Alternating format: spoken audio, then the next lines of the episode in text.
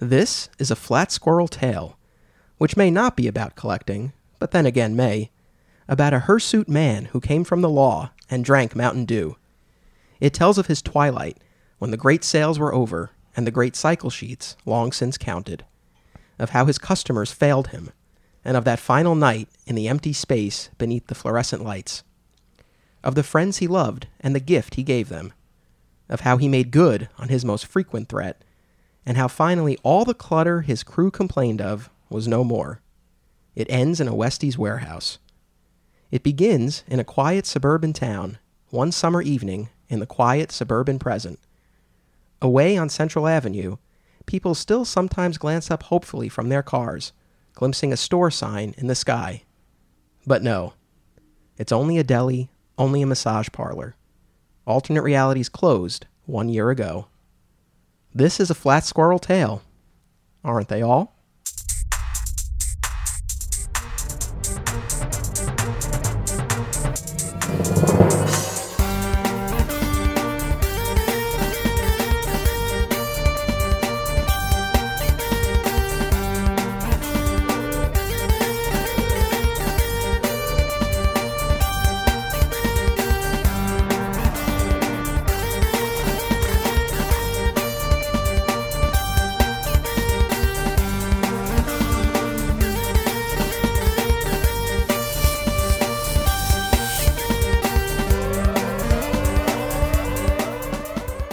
Welcome to My Comic Shop History. I am your host, Anthony Desiato.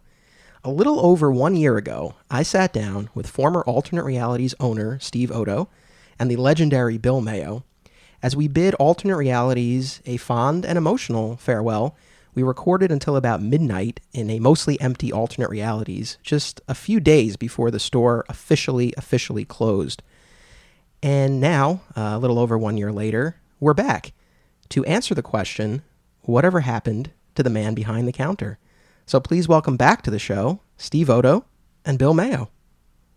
Thanks. Thank you. Happy to be here. Yeah, exactly. This is a special episode. We are recording in a new location. We are recording at my apartment. And the reason was, it just, you know, for most of these episodes this season, I've been recording at uh, Spider's Web in Yonkers, Oh Yeah Comics in Harrison, Undiscovered Realm in Hartsdale. But it just, it didn't feel right to do this in another comic book store. It felt like we had to do it someplace else. Could have broken into alternate. I still have the key. There we go. That would have been fun.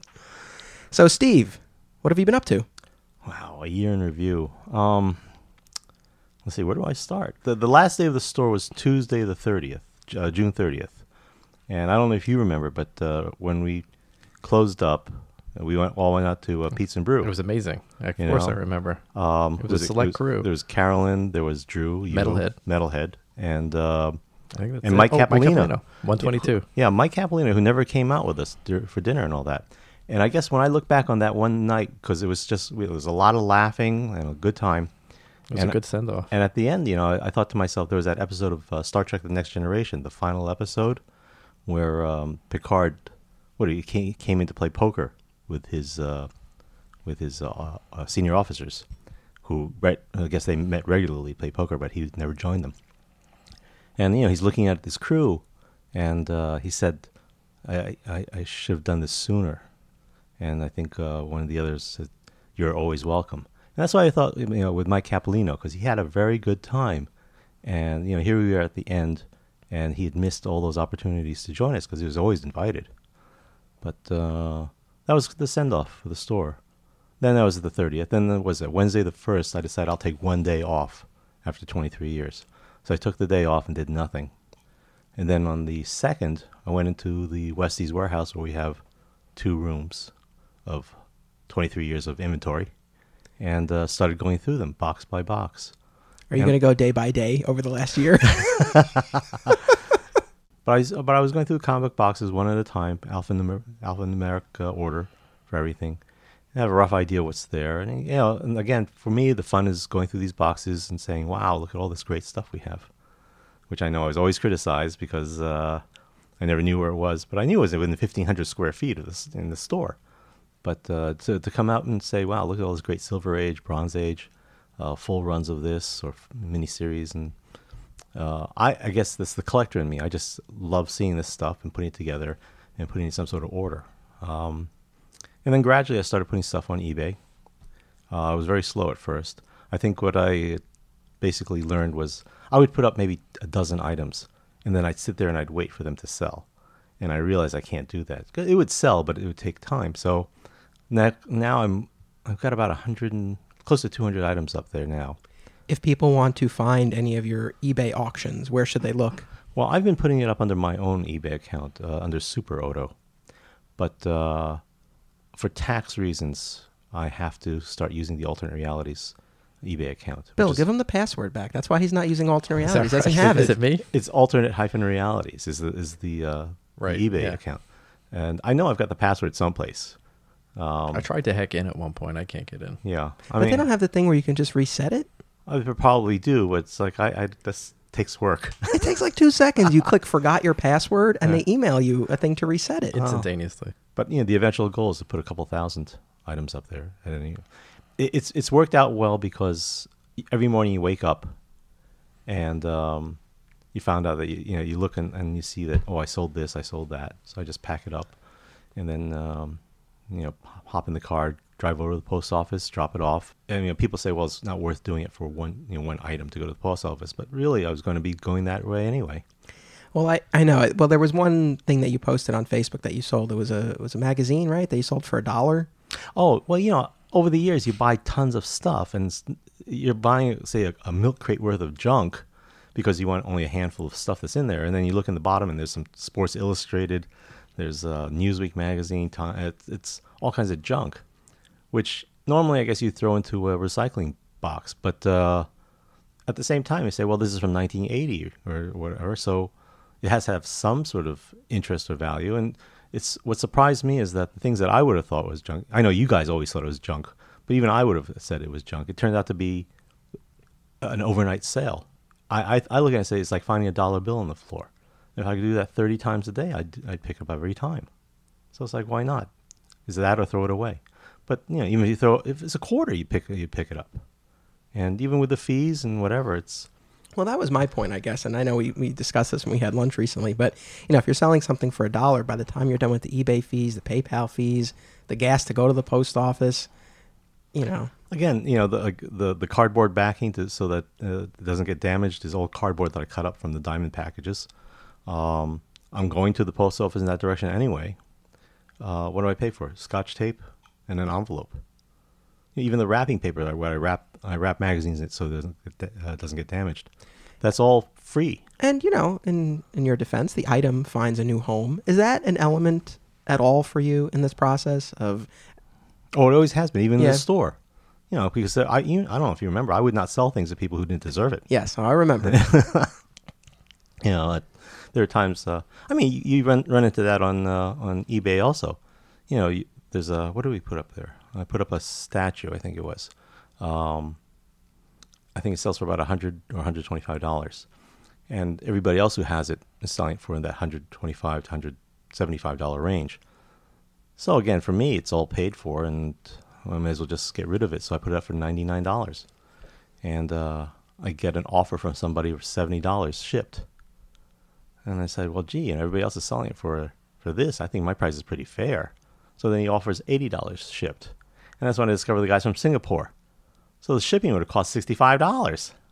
That pissed me off because that, that that's when you say, "Well, I I just just smash it up and just mail it to him for free." Here's your statue, but um, so you run into that. So there's still that irritation. You know, again, the store you had 99% of the people who were good people that you enjoyed seeing, and then they would, you know, come in buy their stuff, and then you always had that one guy who just irritated you so much they said, "I'm shutting down the store." And then eventually you did. Yeah. Bill, have you bought anything from Super Odo? Well, yeah, but he wouldn't let me pay for it. And so uh, early on, you had uh, the Batman animated figures. And Oh, yeah, that's right. The original ones. I know, and I've always wanted a Poison Ivy, always. And uh, he put it up, and I think, and I won it. Mint then- on card. Well, let me just tell you something. I don't want to upset you. Something happened. Something happened. Yeah, he- he gives it to me yesterday. We're at his house, and he's like, "Well, just if you open this, don't tell me you opened it. Because I told him I was going to rip it open, and it wasn't me. I swear to God, I didn't open that thing. Logan tore it open this morning. he saw it. and He's like, "Is this for me?" Before I can even say no, Uh, putting the blame on your Yeah. five-year-old son. Yes, right. But I, I, it was great to play with. Let me tell you. Because you know, when you told me you're going to open it, I thought to myself, "Well, I'm just going to get you a loose one." But it's great. Yeah. I wanted to support you. Is It was- really what it what it was, mint on card. Well, now it's no longer. Well, I guess so. Those of us who still have mint on card ones, it's, the Logan- value is a little bit more little now. bit more. Logan says thanks. Okay. Can you do you have any idea of how many items you've sold since Oh, last gee. July, Not- roughly? like I mean, the thousands at this point, or a thousand? maybe 500, 500. maybe a little bit. That's bit pretty impressive, actually. because I, Yeah, I, yeah. I kept the uh, the the what is it the mailing slips you know when you print out the, the postage it comes in two halves. You cut it and one is a label and the other one's just the record of it. So I just write down how much I made on it and just uh, put it put it in a pile. But uh, it's about the size I guess about the the height of a, a ream of paper which is about 500 sheets. That's pretty impressive. well I mean it's tough because you know some of them might, might be two dollar five dollar ten dollar items. Others might be a couple hundred dollars. So Well, why don't you talk about that a little? So you talked about your, you know, selling some of these magazines and different things like that. Do you think the collector in you prohibits you from selling some of the bigger items, some of the more exciting superhero related stuff, some statues, toys? I don't know what's keeping me from doing it because I know I've got stuff that will sell very quickly and make a lot of money. But it's I guess it's not a money thing for me. Mhm. It's uh, keeping me busy and I'm enjoying going through each one. So is that the thing? So the things that you haven't sold yet, it's because you do have an attachment. Is- I guess what it is is I, I like it so much that even though I have my own personal copy or a figure, I can't get rid of it. It's like I'll, That's I'll, interesting. I'll I'll get rid of the stuff that I don't care about for, and then um, well, I- I found that box of uh, uh what was it Kenner Superpowers from the seventies, That's right. and one of Those are them pretty impressive actually when Well, you posted those. one was a Doctor Strange, uh, still mint on card. Not Doctor Strange, uh, Doctor Fate, mint on card. And I remember having, I know I've got a loose one, and I also have a carded one that's that's perfect mint on card. But I just couldn't bring myself to sell this extra one that I had. Um, I found a dealer. I talked about this on the last episode, but I found a dealer at San Diego Comic Con, booth 921, Jay's Junk. And he had a bunch of old action figures, including a, a good amount of the Superpowers ones. I bought the Lex Luthor. They were uh, not in the original packaging. I think he might have had some of those earlier in the show, but by the time I got there, they were gone. I spent a good amount of time going through those booths, and I finally found it. It was great. And it was, Jay, you know, a, a dealer, an older dealer named Jay. I'm like, oh, this is perfect. I thought those guys were all but uh, extinct at San Diego, so it's nice to know that they're still around. Yes, yeah. I was surprised too. Yeah, to find, um, yeah, I figured it would just be guys like Mile High, for example, and they they were there as well. But to find, you know, a smaller dealer like this, uh, and he's an educator. He kind of just does, you know, he sells stuff on the side Is on, he like on eBay. Bizarro Jay? Maybe. Whoa, speaking of Bizarro, so I also talked about this on the last episode, but now that we have you here, Steve, we can revisit it. So, as discussed on the last episode, as posted on the Facebook page, I met your doppelganger, a younger doppelganger, at San Diego Comic Con. His name is Ben Cito. Great guy. Bears an uncanny resemblance to you. At least I think so. What was your reaction when you saw that photo? Well, I was shocked. I was I was actually out to dinner with uh, with my wife and a friend of a friend of mine from elementary school, and uh, Mike Pellerito, the president of Archie, just uh, sent me the uh, message with a photo. And I looked at it, and I guess it took a second because I thought, "How did is a photo of myself?"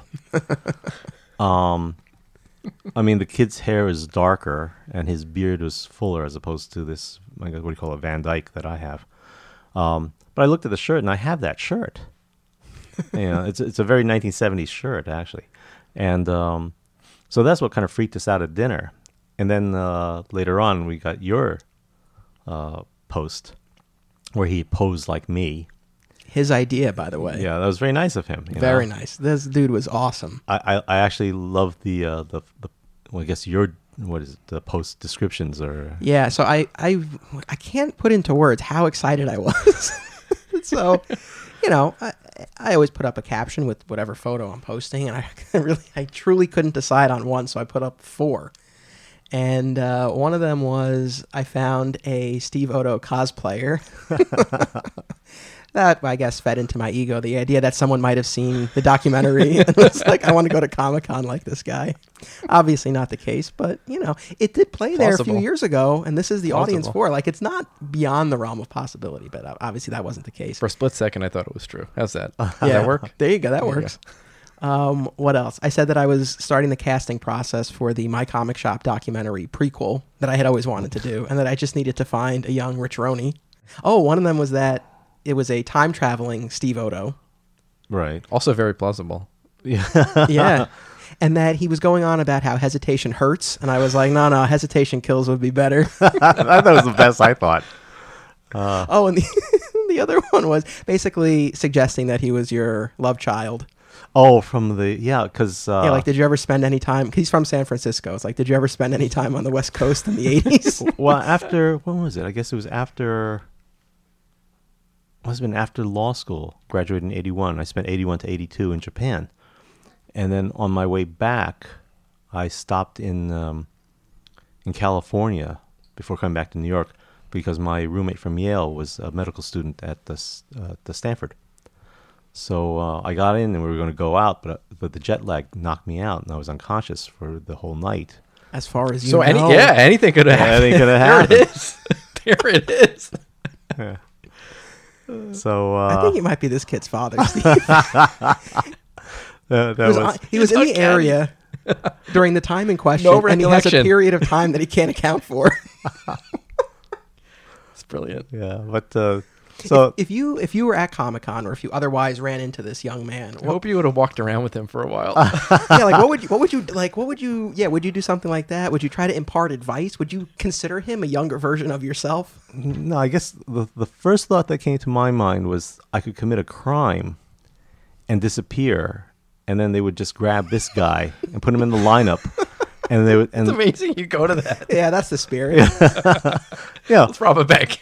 well, you know, let's say let's say I grabbed the the most expensive comic book there, and I just ran, and then uh, you know security might grab this kid, and uh, the dealer would say, "Yeah, that's the guy," and and that that it, it gave me a whole different perspective about the the lineup, a police lineup, and you know how many people get identified and they're the wrong guy.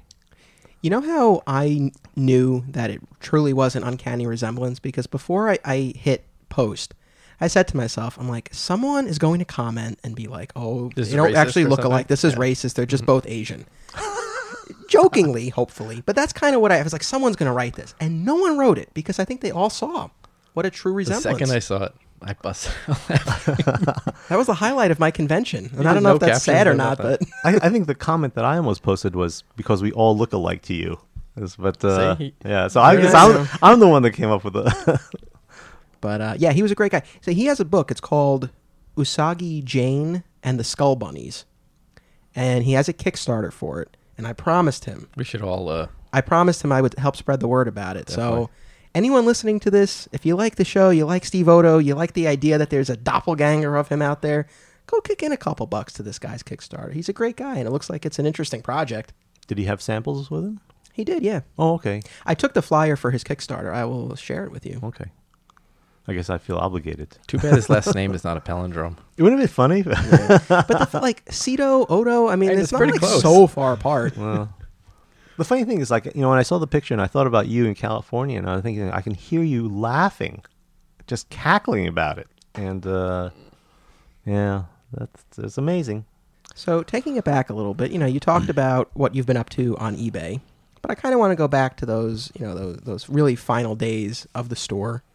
And I got to tell you, I shared this with you guys at dinner the other night, and I'll I'll tell it again now. I had a dream. This was last week in in the morning. Oh, this is the bald thing again. Yeah. Yeah, and it was such a vivid dream. Oh, but I was in the car on Central Avenue with Stephanie, and we were stopped at the traffic light right past where the Burger King is. And a little far ahead, like one or two shopping centers before where alternate realities used to be, I looked over and I saw AR.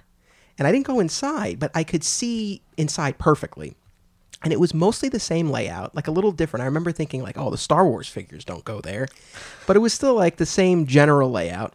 And I couldn't see anybody inside, but the lights were on, and there was a glass of soda like sitting on the counter, and it was perspiring. And I was like, "Okay, like this, like someone's there." And so, but we didn't go in. And we kept driving, and we went to the Acropolis Plaza, home of where the former site of alternate realities. And we went in, and it wasn't AR; it was All Yeah Comics, which, as I mentioned previously, is in, is in Harrison, a new store that opened right after AR closed. And so I go in, and Mark Hammond, the guy who runs Oh Yeah, he's there. He's behind the counter, and he's not too happy that Alternate Realities just reopened a couple shopping centers away. And I'm going nuts. I'm like, oh my god, like I can't believe the store's back. Like, did Steve do like what's going on? And then Bill, you and Drew walk in. Drew Cheskin's been on the show before, former owner of the store. Bill, you're bald. Yeah, I'm really upset about that. Could It's you- not a great look. it's not a great look. Uh, You know, I the fact that I've been going gray has been on my mind a little bit, Yeah. so that might be where the hair thing came in. Anyway, so you come in with that bald dome, Oh man. and I'm like, I saw alternate. Was it like a realities. McInerney? Like it, I had the hair on the front still, or completely bald? I think you might have had a little in the back, Oh a little in the back. But I'm like, like alternate realities is bad. Like, you know, I, was shocked, and you were like, oh yeah, like the store's open again, very nonchalant, and I was like really getting worked up over this, and I'm like, well, you know, who who did it? and you said it, it was Will Will Peterson, the unicorn of Connecticut. so there's a Will Peterson out there. He might be the key to this. But you know what my takeaway was? Who knows what the future would bring? And I think we've, you know, come to terms with the fact that alternate realities isn't here anymore. But I couldn't help but feel a little bit of hope that, you know, maybe one day alternate realities could return in some way. Maybe not with Steve Odo behind the, the helming the ship, hmm but perhaps somebody else. Just saying. It's like law school. I don't think I'd wish it on an enemy. You know? Oh yeah, you Yeah. really think so? Yeah, it's, so- it's so if, much. if one of us said we want to like we want to bring the store back, would you give us your blessing? oh, sure. I'd, I'd give you the stuff in the warehouse. Is But that what this is about? Because I'm I'm in. All right, let's do it. but uh, I, I, it's it's a horrible thing to wish on somebody. It's you had that one podcast from I guess last season, which again, unfortunately, I have only re- listened to the first half. Of I want to talk about that though because I I'm happy that you've at least listened to the ones that you have, and I do want to get you know your reaction, and if there's anything you wish to respond to, please do. Well, I get the the the one I started listening to was episode seven, which is about so you want to open a comic book shop or something like that. I guess you know I, one of the things I actually I think Bill and I discussed this is that it's interesting to listen to those podcasts and as you hear people's recollections or the retelling of, of stories or situations, and having been there, you can say that's not exactly the way it happened. Hmm, or that's not that's Yeah. not exactly what that guy said, and uh, uh, the the again it goes back to the whole thing about being an attorney. You know, when when you uh, cross examine a witness, they're convinced that they're telling exactly the truth. I don't want to say lying, but uh, but you know they're they're convinced of the truth of, of what they're saying, the veracity. Whereas you know you it's you get a, a different witness and these a total different uh, perspective. Um, but I guess the thing about the the one episode about the business thing was like I thought even as I was listening to them talking about it, I said they just don't get it. It's like the the corporal and the sergeant are complaining about the way the captain led the uh, attack, and it's like they have no idea what the captain's thinking of of the other information that he had. They just they're so convinced that they're right, but they really don't know. If they were in, that situation, I think it's only when they're in that situation that they suddenly realize, "Wow, this is harder than I thought," or "Oh, now I understand why he did it that way."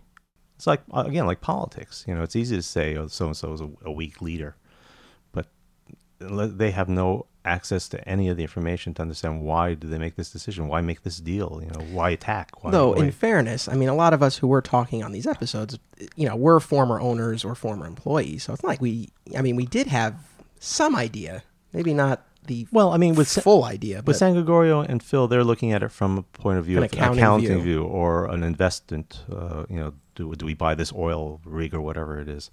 Um, it's it's not quite the same. Um, now, granted, yeah, you guys you know have worked at the store or part of some of you owned it. Again, I think the the guys who owned the store, who who had actually a financial stake in it and, and saw the behind the scenes with the ordering and all this kind of stuff, they had a better sense of uh, how difficult it was. I think well, Brandon's a good example. Yeah. Brand, Brandon knows how difficult this business is in in all different different uh, aspects, not just the retail. But um, Did you listen to Drew's episode? No, I don't think no, he's that think far yet. Okay. Only for Drew had a very six. some some very good things to say. Yeah, I mean, somewhere along the way, I'll I'll get to it. It's Mhm. just I only figured out how to listen to podcasts just recently. Listen, I, you know, I'm glad that you've you've listened to as many as you have. And when you told me that you had listened, I mean, honestly, I didn't know what your reaction would be, but it was at least that night when you when we were at dinner and you were telling me about it. It seemed to be generally positive. So that oh yeah, that no, was I, great. I I enjoy them. Has there not been anything where you've been like, oh yeah, like that might have been a good idea to do or to try, or do you still feel like you were you were happy with the way you you ran everything? Yeah, I know that pretty much sums it up. I, I think you know, looking back, I am happy with the way I ran things. Um, I understand what some of the guys were saying about the frustration. I guess they felt that uh, that my mind wasn't complete. Well, I mean, I guess the whole uh, we talked about earlier about the eBay. It wasn't always about just making money and sales. It was because I enjoy this hobby and I love these statues and I love these figures. I had appreciation for these old books that I would prefer them to go to a home that will appreciate them as well, not just rip open a, a carded figure. Yeah, I really apologize. I was gonna keep it in the package. Uh, Throwing poor Logan under the bus. One day he's gonna listen to this. you know, I'm gonna send you guys both a picture of Logan playing with it. So Yeah, well, that's fine. It's fine. No, I mean obviously toys are meant to be opened and played with, but it's you know the collector and me can't do it. I just can't do it. I mean, I, you know, we look around your your apartment here, and you've got all these things open, and not that it horrifies me. you still have the boxes, right? No, I tossed them. Why am I going to keep them for? no, I have them. They're they're in the storage unit downstairs. Don't worry. Well, we had lunch recently, and we were talking about the pops, and I, but I explained to you that they're designed to be open and, and taken out of the package. I mean, you're not compromising the integrity of the packaging by opening them. And in fact, if you put it back in and you you know fold that flap in, you wouldn't even know it was open. Are they not taped? No. No. So, well, anyway, going back to the podcast, I mean, I think we kind of got at this when we did our finale last season, but, uh, you know, I think it was definitely a very interesting and emotional time for all of us and when we were recording these. And again, I know, I'm sure this has been said before, but I guess the fact that the store was, clo- you know, was closing kind of fueled a lot of it of where it's like, well, if he's upset about the store, instead of closing, like he could have done this. I think mm-hmm. that was Right. basically the gist of it. It was so raw for so many people. Yeah. You know, Yeah. manifesting in all different ways depending on you know who the person was. Listen, you, Brian O'Day. Brian Brian O'Day. O'Day. yeah, look how upset he got in his Yeah. episode at the thought that you might not come to the Last Supper, our big final dinner. I, I I was listening to well, I guess I was listening to to that one in the car, and I just I didn't pull over, but I said I can't believe what this is he having a heart attack? What was going on with him?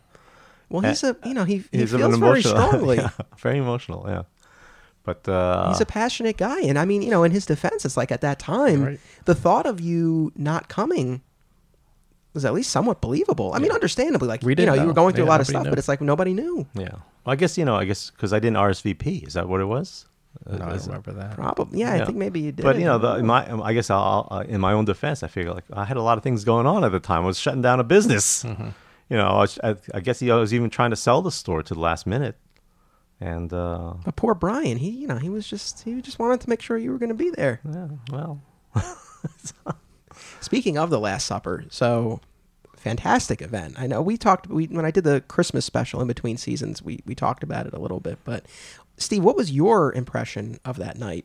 oh, the one at the pizza. Yeah, what, what did that mean to you? Oh, it was it was a wonderful experience. I mean, again, it was after it's close to the end of the store, and I guess after the store is when it suddenly, not suddenly, it it, it dawned on me that the store did have such an influence on a lot of people. Um, again, I think I might have mentioned that as as in the last month, in the, in the last month, I guess, uh, people started that I hadn't seen in years started coming by to say, "Sorry, the store is going to close," and uh, you know, I, again, I, some people I hadn't seen in 20 years popped in to say, you know, this was a great place. You know, I, I just enjoyed being here. And then when the younger ones who you've watched grow up, I mean, guys who are younger than you, uh, you know, they're coming in and they're off to college now and such, but uh, they would come in and just, you know, say thank you and want to take a picture together. And I, you know, I, I didn't even realize that I was that kind of an influence on some of these guys. Um, Yeah, you know, That- in, in my little preamble, I said about you know the the, the friends you loved and the gift you gave us. I mean, at the Last Supper, you actually did bestow some some physical gifts, which was incredibly generous and very cool. But you know, I think ultimately the gift is you know is each other and the community and the fact that we had a place to go where we forged these friendships. I mean, it's a tremendous gift and one that you know we're all extremely grateful for. Like, As for the supper, though, um, Bill, do you want to talk about the shirts that you had made? well, I mean, That not that you had made, that you made. We- Well, I mean, I got into screen printing recently, and uh, I forgot how it actually came about. That let's do some shirts to commemorate the uh, the closing. Um, uh, Leah, my ex-wife, and I had had redone the logo to do the cracked logo that that would be in line with the way Anthony has uh, branded the AR logo with the uh, you know my co- comic shop documentary and, and Got to keep that branding consistent. I mean, it, and it looks good, right? yeah. And so I think you sent me the font, which is like a crackle font, and we Yeah. did the back, and we actually discussed several times what the back of the shirts that say. And uh, I have to give credit to Mike, San Gregorio. came up with "We Are Alternate Realities." We were recording the Ultimate Kooky Quartet episode, and there was a little bit of alternate realities talk, and, and most of it I cut out because it wasn't really what the episode was about. But that was he had said that at one point. I just kind of tucked that away, and I'm like, ah, oh, that's kind of perfect. And, then it worked out really Yeah, well. it really did. And so yeah, I sent up set up like a mini T-shirt manufacturing.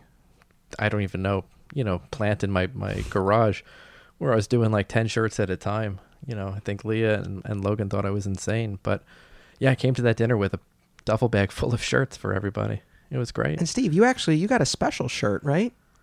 I think I just ordered a lot of them.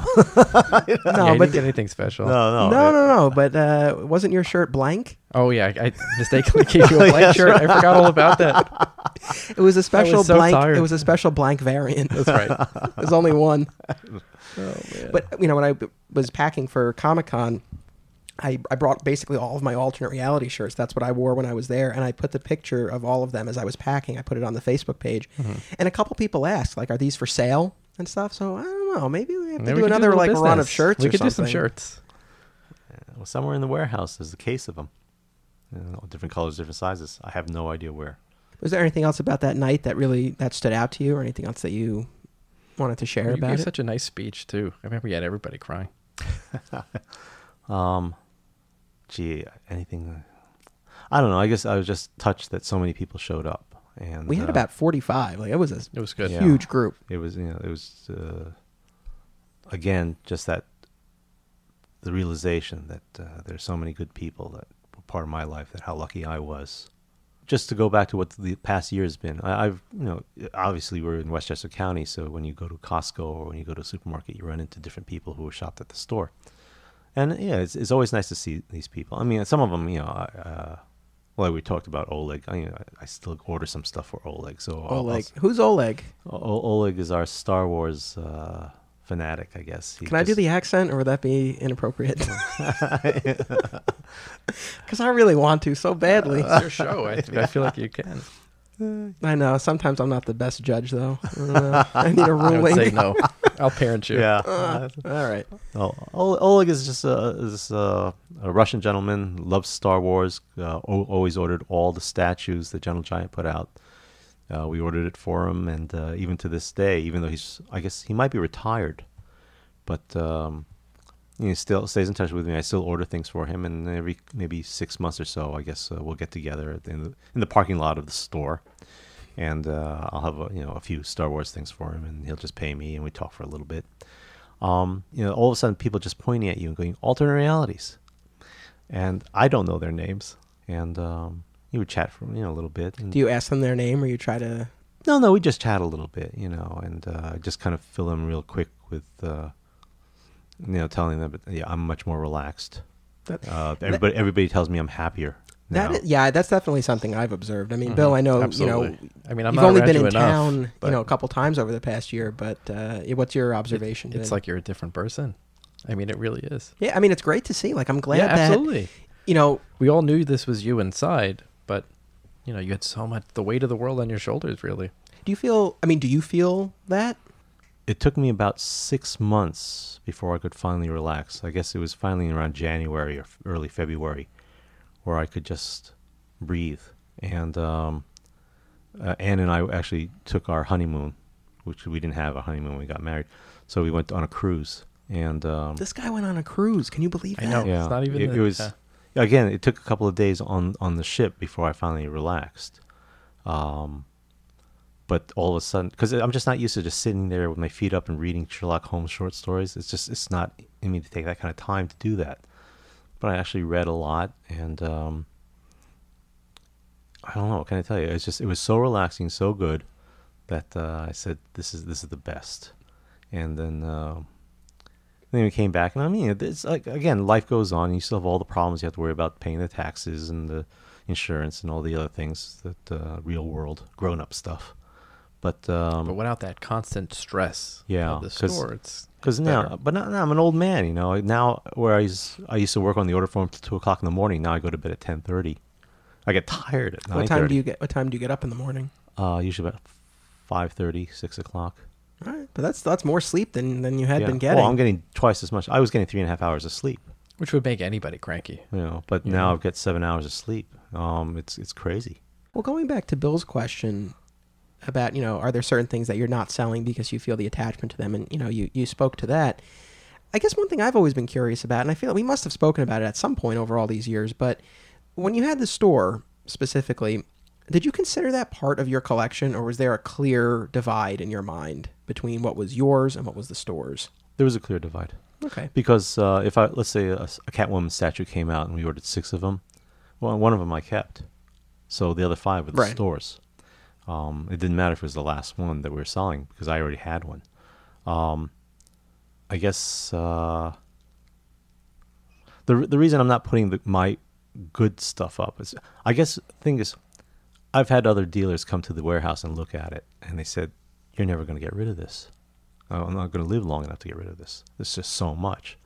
So um, my thinking is that I'll try to sell whatever I can that I- don't really care about, that I'm not attached to. Uh, when the time comes to sell the rest of this, my personal stuff, I know it's all great stuff, not just good, just great. You know, the the highest quality, the grades, the unopened things. It's it's just irreplaceable. So um, if I'm not alive to sell it, at least when my son gets rid of it, he knows that this is the better stuff that he shouldn't be giving away. Um, If it does take the rest of your lifetime to sell what's in those warehouses, is that something that would be acceptable to you? Like you would enjoy just taking the time to do that, or is that an idea, a, a prospect that well, we actually met, we, we actually talked about it yesterday. Um, if somebody were to walk in and say, "I'll give you a hundred thousand dollars for everything," I'd say sure. And oh, I thought you were going to say no. no, I'd, I'd say sure. I mean, because I mean, again, it's all that stuff in the warehouse is is uh, store stuff, um, primarily, and uh, you know the stuff I have at home. If you came and said, "I'll, I'll, give you another fifty thousand on top of that," that I might not say yes to because I think it's with more than that. But uh, to get rid of the warehouse stuff and be done with, uh, I don't mind saying I'm going to spend the next 20 years. Maybe it's keeping me alive to do that, but I don't mind spending the next 20 years putting these things up and selling them. Steve, uh, earlier you mentioned running into former customers at various places. I was just at Oh Yeah Comics uh, a couple days ago, and I ran into I think he was number fourteen, Chris DiGiorno. Was you know, all right? I'm actually forgetting the numbers. I might be mixing up the name and number, but in any it's, event, it's a good thing Yeah. you're you're forgetting the numbers. That's a good sign. But you know, I hadn't seen him in you know well over a year, even Right. before the store had closed, and we had a nice chat for a couple of minutes. And it's funny, there was this little moment where I said to him, "I was like, oh, is this where you're getting your books now?" And he goes, "Yeah." And there was just this little look of, of sadness, and we went on to talk about how great "Oh Yeah" is. But it's still that, and I was wearing my alternate reality shirt, and he looked, Yeah. and he was like, there was just that that look, That and you know, so I've been going to pretty much three. It's taken three stores to kind of like make up alternate realities, and even then, it's it's still not the same. But I get my pops at Undiscovered Realm, I get my weekly books at Spider's Web, and I get trades at Oh Yeah Comics, pretty much. And all the stores are great. It's like I like going to them. You know, Paul, Chris, Mark, they're all great guys. Very couldn't be more friendly, couldn't be more welcoming. I've done podcasts there. But it's still, you know, it's not my comic shop. You know, and I know you've been spending time at, at other shops as well. Well, I pop in to say hello, and you know, I guess as far as like keeping my my feet in the business, is that the expression? Keep my my feet wet. I don't know. Um, you know, there there are times when uh, I'll talk to them about maybe ordering something together, something that's like too big. You know, I'll I'll still see, look at comic book collections, and I might not necessarily need it, but uh, or want it, but maybe they would, so I'll let them know about it. I think I could be wrong, but I feel, Bill, I'm going to get your take. I feel like there's a third career act that Steve has in him. You know, he was a lawyer first, that was Act One. Then he owned the store, that was Act Two. And I feel like there's a third act beyond the. I mean, the eBay is great. Don't get me wrong, but I feel like there's there's something more that he still has to explore. What do you think? Some philanthropy? Uh, what are we talking about? he hates people too much for that. what are we talking about? I don't know. But I don't know. Like I, I don't even just like dealing in large collections or brokering sales or uh, something. I just I feel it. Cer- certainly utilizing your experience for something. You could definitely be a consultant if if there was ever such a thing for comic book stores. Yeah, but I guess I like to give my advice for free. Yeah. so I had a guy contact me. One it. of our customers call, uh, contacted me. Um, he has a Walking Dead number one that was graded at 9.4. And I had mentioned to him a long time ago that if you're going to sell it, let me know. But he actually wanted a little too much for it that I thought it was worth because I think I think he was asking 2000 and I said, well, maybe a 9 point a 9.6 might sell for that 17 1800 dollar range. So 9.4 I thought was only worth maybe 1400. So you know, we went back and forth. I gave him some advice on how he might be able to sell it and maybe even get closer to what I would have offered because I said I would have offered you a 1000 only because I knew him. I guess if it had been somebody walked into the store, I would have probably asked, offered maybe 7 or 800 dollars for a $1400 book.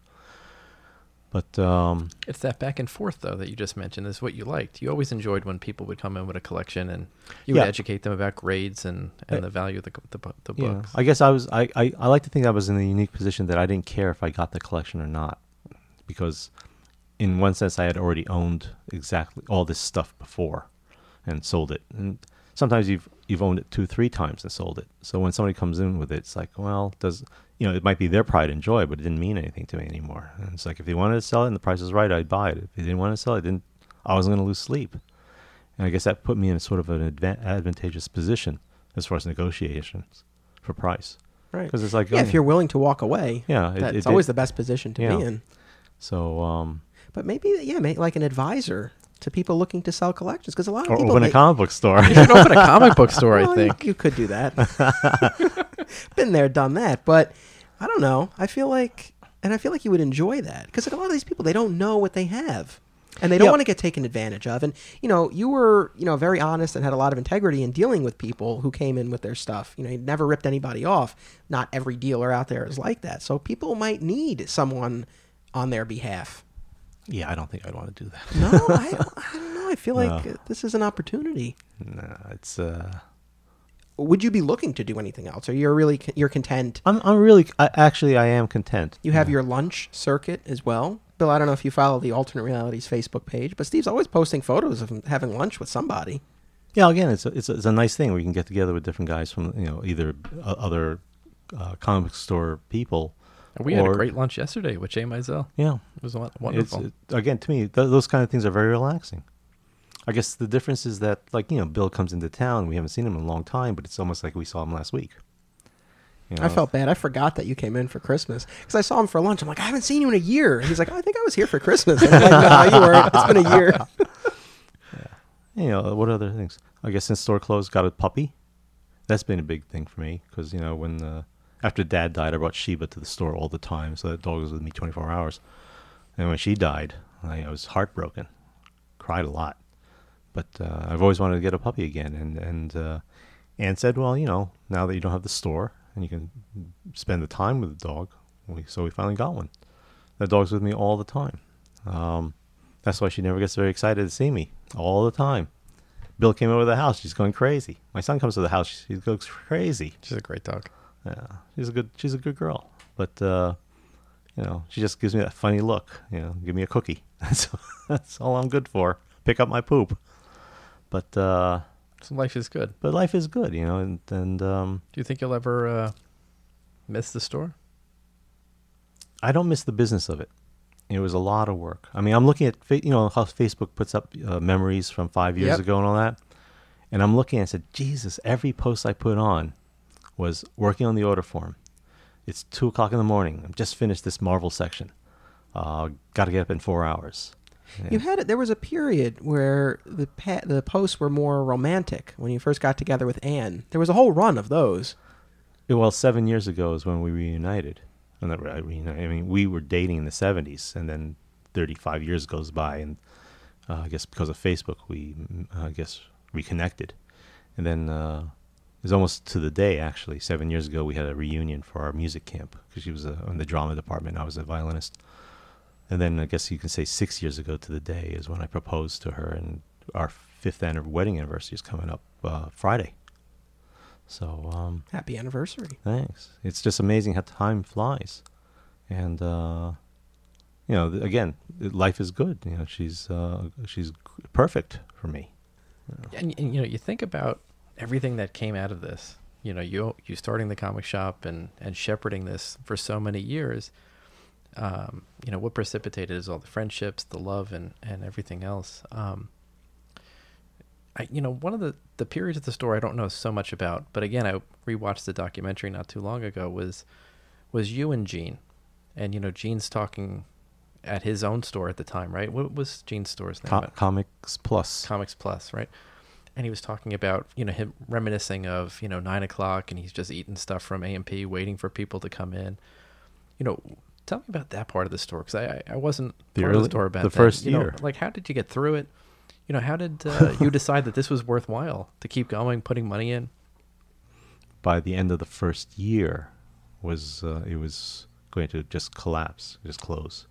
But I put so much money into it because I was the cash behind it that I said I can't. I I thought it had great potential, and I couldn't give up. But for the others, they couldn't keep it going.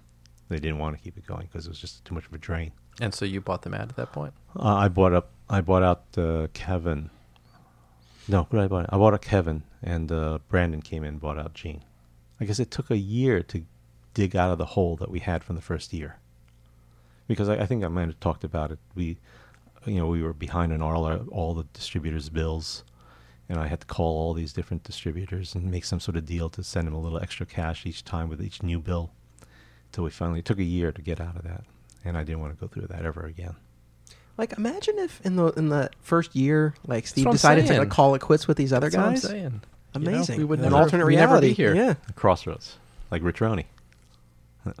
Tell the story. We've told it before. Oh, we told That's this. great. but let's get your your perspective on it. your first meeting ni- with 19, Rich Roney. 1972, I guess it was. Um, uh, I, I went to White, I was 10th grade White Plains High School, and Rich Roney had just moved from Hinsdale, Illinois, and um, and here's this new kid who uh, I think he went to a Catholic school because when he was called on, he suddenly stood up to speak, and everybody just turned to look at him because so they Rich Roney, right? It's completely Rich Roney, one hundred percent.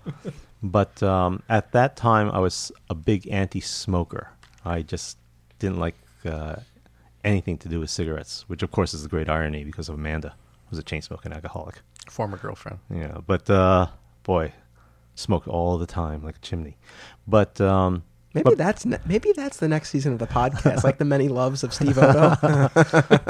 but Be a uh, movie. with Rich, you know, it's like uh, the, he it just I guess I I don't remember if he said hi, I'm Rich Roney, but I think I- my- Probably. my my, first uh, would have been hey hey hey. I don't think people listening would understand that, but Rich, whenever No, I he think they- calls, you know, pe- people, you know, Rich has been on the show a few times. People have spoken of it. People know Rich Roney but uh, yeah, as much as anyone can know ev- Rich Roney. every time Rich calls and leaves you a message on on, on your phone, it's a hey hey Rich, uh, hey it's, hey, it's Rich." hey Steve Steve it's Rich. um, but uh, I don't do it well. But uh, actually, but actually, uh, everybody who knows him understands that part. But anyway, so the first thing I said to this guy was not "Hi, how are you? Welcome to White Plains." It was like, "You're not a smoker, are you?" And he says, "Oh no." But to this day, he says, "I should have said, got a match." and I and I always talk about certain crossroads of time, uh, you know, different uh, different um, realities that could have happened. If he had said that he was a smoker, then he and I would have been friends, um, and you guys would never have known him. And it, it was it's it's it was an impo- it was one of those things that really made a difference. And because he said no, I don't, we became best friends, and to this day, here we are, you know, God, what are we sixty? I've known him three quarters of my life, and uh, you know, he's my best friend. It's it's just amazing. It, it's one of those things where it's just It's true. I mean, you know, you created the store with the other guys, but you know, you kept it going. You created and fostered an environment for us to hang out and become friends and all that. But you know, yeah, I mean, we really, you know, can't overstate Rich's importance to this either. I mean, uh, as has been discussed on the show before, you know, oftentimes dinners happen because Rich is coming in, and that's what sort of galvanizes everybody, and we get together. So, yeah, had he said, yeah, you know, I, I just finished one. Again, we might not be sitting here. A lot of stars aligned over the last 20 Oh. years, you know? But it was all you. Then Well, you no, could have walked no. away. well, Two other people walked away. It was tough. Thanks for not walking away. That final night before you went to the dinner, I guess a couple of things transpire that I want to ask you about. First, you got the sign down. The Mhm. alter. What went into that? I- which, which one? The, So The- we the had bit- like the the, big big, alternate yeah. realities. Let me tell you something. It was fur- furious that last couple hours. Um, I think we finished up a day early. I want to say, based on your your timeline schedule when you had to be out of the store. And when we got to the very end, and it looked like we are about to like have one carload left, I got that letter outside so fast. I borrowed it from uh, Gregorio next door. Said I need a ladder, and he had a ladder, and we shot up that ladder in two seconds. I started sliding that sign out because I knew that was the last thing that had to come out. I almost killed myself trying to get that sign out. Do you remember that? Joe Marsiglia. I wasn't there. I Oh my gosh, Joe Marsiglia had to come to my rescue. I did, I underestimated the weight of that sign. It was Uh, awkward because it's so awkwardly long. Yeah, and I was really high up. It's like ten feet long. And so he got on the, another ladder and he helped me down with it. Um, and that was one of the last things we loaded into your car. Yep. I still have it. yeah, where, It's in where the it? It's in the garage. In the garage. Yeah. And Bill, you have the neon, I the neon the, signs. I have the three neons, comics, cards, and stuff in my office.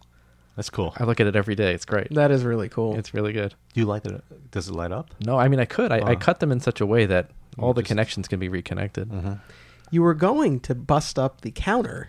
I I know. Whatever. We had a problem with cutting it up. Actually, we didn't have Ah. the proper tools. We were Yeah. each going to get a piece of the, Of the of the counter. counter. And then Steve, for you, because I, so I did this with the house. I did it with AR. You know, I think the day before that, and I just did it with uh, my apartment. I'm, I'm I'm selling it, and I close tomorrow. And yesterday I went by just Congratulations. thanks. But yesterday I went by just to take one last look at it, and you know, just kind of take it all in and say adios. Did you have a similar moment at the end of the store before you left for the last time? Like, did you take a moment to yourself? Not really, because I kept going back. I was supposed to meet the the landlord's grandson to give him the keys and all that, and he didn't show up. So I ended up giving it to the deli. Uh, a couple of days later, I was, I was supposed to meet the grandson at, at the, the store to do a walkthrough, and he didn't show up. Uh, Steve, you're killing me. Tell me about how you had a really deep, profound, emotional moment before you said your last goodbye to your home of 23 years. But I, I still don't. I still I still go back there and I see this. You know, the, the- I, I look in there because I've heard rumors that there are rats running around inside. Um, I, I I think about maybe I'll just open the door with the key and just leave it open and see what what other animals might walk in. But I don't. You know, but that screws up the other stores, and I don't want Yeah. to do that. So it's I remember Yeah. taking a picture. Right at the Yeah, very there's a end. great shot of you in the middle of the store, the Yeah, empty Drew- store yeah, beneath Drew the took that- fluorescent lights. Yeah, Drew took that photo for me, and I look at that photo all the time. And we're looking at this photo, Anthony, uh, that you have on this metal, and that's the photo that I want printed on metal in my apartment. It's like it, it means so much, and it's like the saddest memory too. At the same time, I mean, again on Facebook, a lot of people say they drive by the store and they always look just in case, just, just in like your dream. Dream. Yeah. Yeah. Yeah, it's, well, Hopefully I guess, they won't find me bald. Bald. inside. yeah, hang on to that hair, man. That's a nice head of hair. You want to keep that. Well, I guess maybe the better question then is when you do go to this to the shopping center now, Steve, what what do you feel when you see the empty store? And you know, when I ask, I mean, in all seriousness, I'm not necessarily looking for you to say that you feel bad or sad when you see it. You maybe you feel good. You're proud Well, of what you like. You yeah. accomplished something. you have to understand you walk into that warehouse room and it's all set up with the back issue bins and steel shelving and all that kind of stuff it's it's a little alternate realities you know i even had the signs that says do not touch Who who Who are who, they are those for? signs for? i don't know it's just out of sentimentality i said oh look i have one of these signs it's uh it's so great. yeah Steve, we've spoken a lot in the documentary and your various podcast appearances. Other people have talked about them, the Odoisms. These sayings that you live by, the, the wisdom of, of SCO. And I'm just curious, now you've had more time on your hands, have Any you new ones? developed any new ones?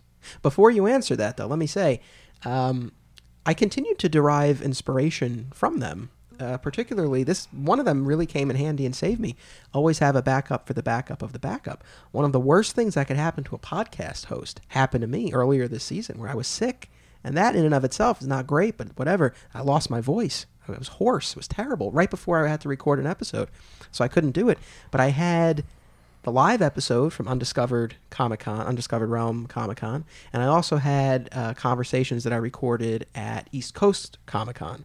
So between the two of them, I figured, all right, I could cobble something together, and I ended up releasing the Undiscovered Con episode, and everything worked out fine. But I was like, it's a good thing I listened all those years. He said, always have a backup for the backup of the backup. So I'm curious, any any new ones? No. I don't even carry singles anymore. Oh, you're killing me, man. No, it's just a whole new It's a life for me. different Odo. It's a yeah, Odo. No, ul- uh, this uh, is I- maybe this is ultimate Odo. I, know, I was, again, Step aside, Ben Cito. I, I used to carry um, r- uh, rolls of change in my bags, and I used to carry uh, what is it, forty dollars in singles in my pocket, and five dollars, uh, fives and tens, and I also had it in my wallet, and um, I had it in the cash box underneath the register, and tons of it in a bag in the back in the safe, and then uh, I must have had a couple hundred dollars in singles in the safe at home, so that uh, I wouldn't have to go to the bank all the time. But yeah, I always have backup, backup, backup. And then the other day I had no singles. I had to borrow like what two dollars from uh, Rich Oh, at dinner for the tip. Yeah. So uh, Well, all right. So if not new Odoisms, then maybe previous Odoisms that you don't need anymore. yeah, you don't need a backup for a backup or a backup anymore. Backups are for chumps. Odoisms 2.0. the other day it was raining. You had no umbrella and you weren't running. Ah, I never Well, that's run. That's true. consistent. I never Those are consistent. Yeah. You you see, you know now. I want to go through the list of Odoisms. I don't have them like, unlocked. well, no, it's like do the like the ultimate version. they all still work. It's just that I don't have new ones because uh, I think the the original ones kind of cover everything you need to know. I don't know. You don't have backups anymore. He probably had an umbrella in the car and he just forgot it. He probably uh, wraps gifts now. He he unwraps his DVDs, takes them out of the shrink wrap. He's probably doing it all backwards now. Odoisms. Um, As bad as this is for the uh, the industry, you don't need to buy Blu-rays anymore. I mentioned earlier, you know, the various comic shops that, that are in play here. It's funny, All Yeah specifically opened very shortly after uh, AR closed. And I actually went there and sold them a good bunch of my trade paperbacks. And they also have a lot of my statues uh, that they're selling for me on consignment. But it was so weird because I went there before they opened. So they were still getting everything set up. And you had given them a lot of the uh, old Showcases, store yeah. Oh, fixtures, and fixtures, stuff. yeah. And in particular, the chairs. I sat on the chair today. Yeah. Believe it or not, and all yeah. when I went there for that first time, I and I was sat sitting right in there the on the chair. chair selling them my trade paperbacks, and I'm like, this is so weird. but speaking of all, yeah, but the reason I brought that up, well, you, I, well, I suspect you've probably heard this, but uh, apparently UPS Jimmy, I w- ran into him today. Wha- Oh yeah. I want to get your take on this, but one of our, he's one of our former customers, w- one of the loudest people you're ever likely to meet. I don't think I could ever have him on the podcast because I think he'd blow my ears out. He'll scream. But uh, from what I've what I've heard, uh, UPS Jimmy feels that because you seem you know you seem to visit there often enough. He considers it that you've kind of given oh yeah your blessing that you have kind of We had this a- an- conversation anointed today. oh yeah as the successor to alternate realities, and that any former alternate realities customer Traitor. who goes to Spider's Web or anywhere else is a traitor. What what do you guys feel about this? Well, I mean, I heard this today, so go ahead, Steve. J- Jimmy's just been a little enthusiastic and a little. Uh, Let's talk about Jimmy for a second because uh, uh, we talked a little bit earlier about how the store affected people, and and Jimmy helped us move out at the one of the last days. He helped us move.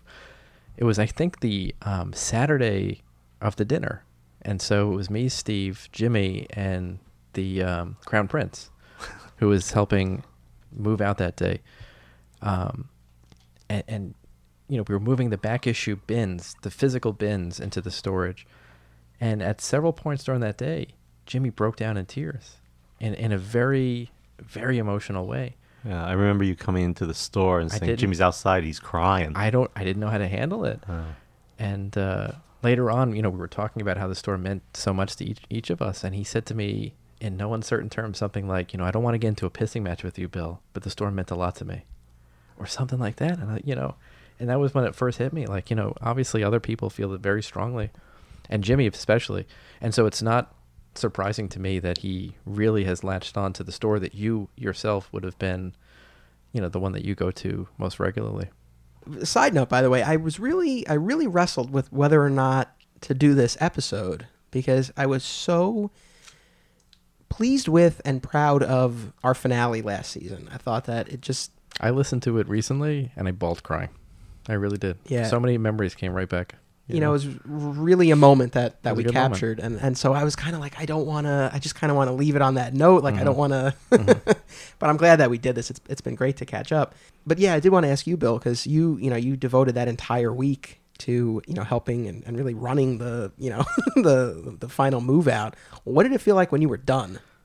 Well, it was it was very bittersweet, right? Because uh, on the one hand, um, it was we had a goal. A goal in mind was to get this out before the end of the month, so Steve didn't have to pay an extra month's rent, and and so that was always on my mind. So it was the rush to get that done. And Steve had commented on that several times throughout the week. It's like you know you're going to kill yourself running like this, but I knew that we had a, you know, we didn't have much time to spare at the end. Well, the, the funny thing about that was like, you know, Bill would be there before we before we got there in the morning, and he'd come back in the middle of the night after I, we were ready to leave. constantly. I was setting up for the next morning. Yeah, but yeah, I but mean, you know, obviously, you know, so there was that emotion running through my mind, but it also was very bitter. Um, not in a bad way, but certainly with a you know eye towards longing. Um, gonna miss this place. Um, this place has meant so much to me throughout my entire life. I think the years that I worked at the store were, were easily some of the best years of my life. You know, from the laughter, the friendships, to everything else, and uh, you know, to close that door for the last time, it was it was heartbreaking. I'll give you the key. You can go back and open it. back. you You know, can I- open I- it tonight and close it again. But you know what? I revisit so many things in my life, right? Like, so I'll drive through my old neighborhood.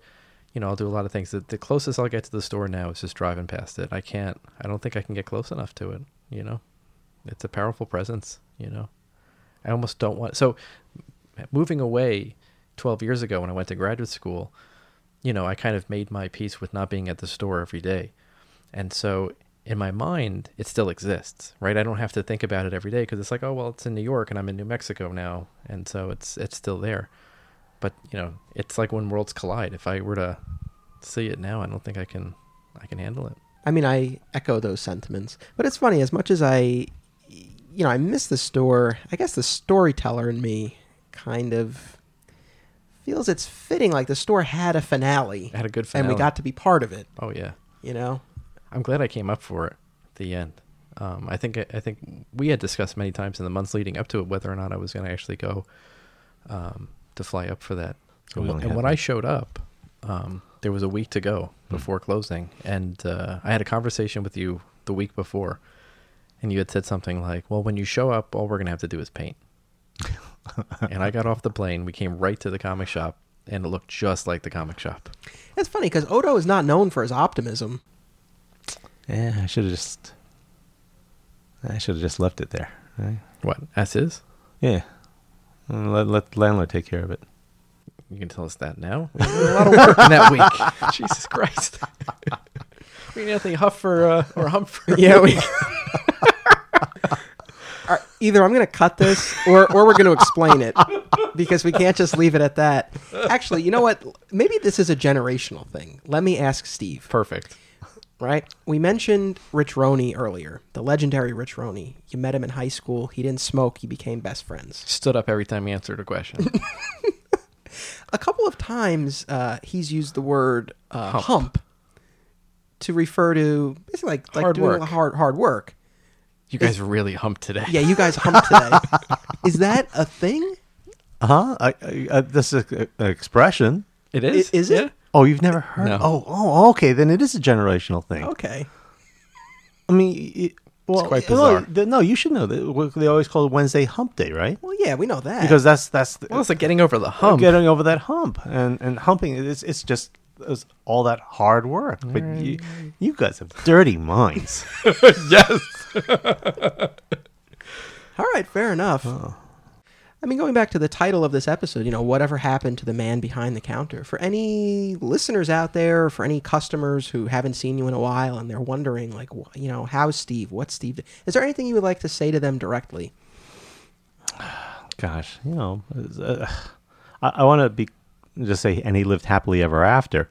But uh, I guess if this is my opportunity to say thank you to all those customers and the good people, and it's you know honored to have met you. I'm, um, glad that you came to shop with us, uh, hang out with us.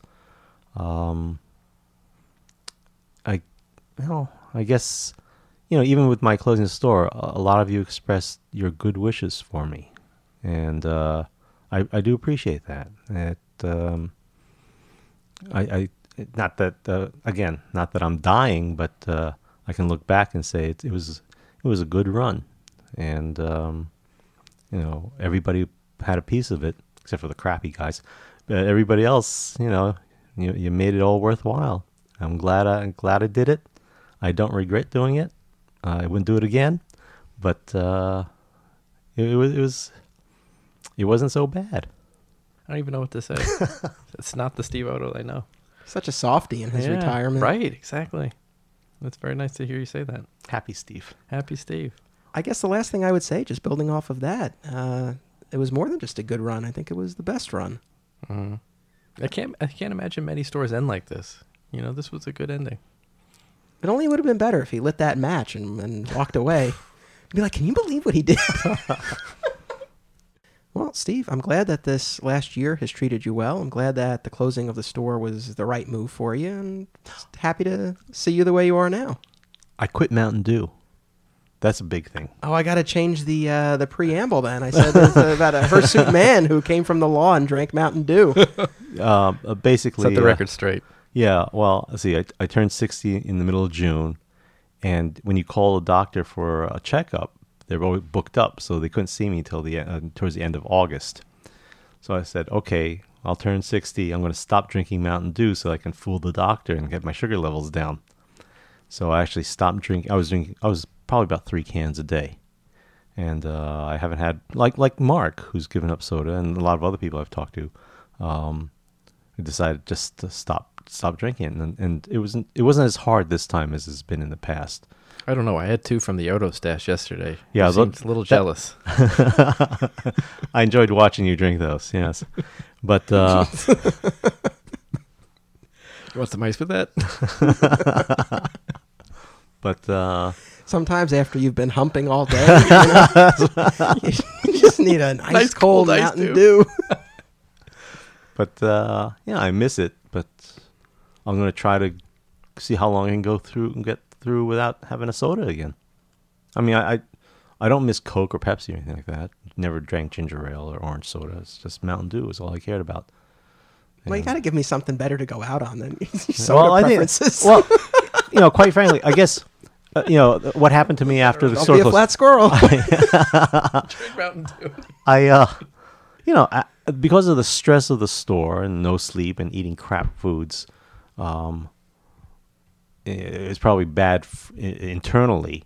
But after the store was gone and I didn't have the stress and I could eat normally, or I, I, I guess, and, and I gained 20 pounds. I was up to 190 something. And um, so after I stopped drinking the dew, which has been what, about five, no, se- six, seven weeks now, I think uh, I lost about seven pounds. I haven't done any exercise. I just don't drink soda, and I lost all this weight. So I may be able to fool the doctor after all. and that, kids, is whatever happened to the man behind the counter. Thank you both. Don't be a flat squirrel. what a way to end.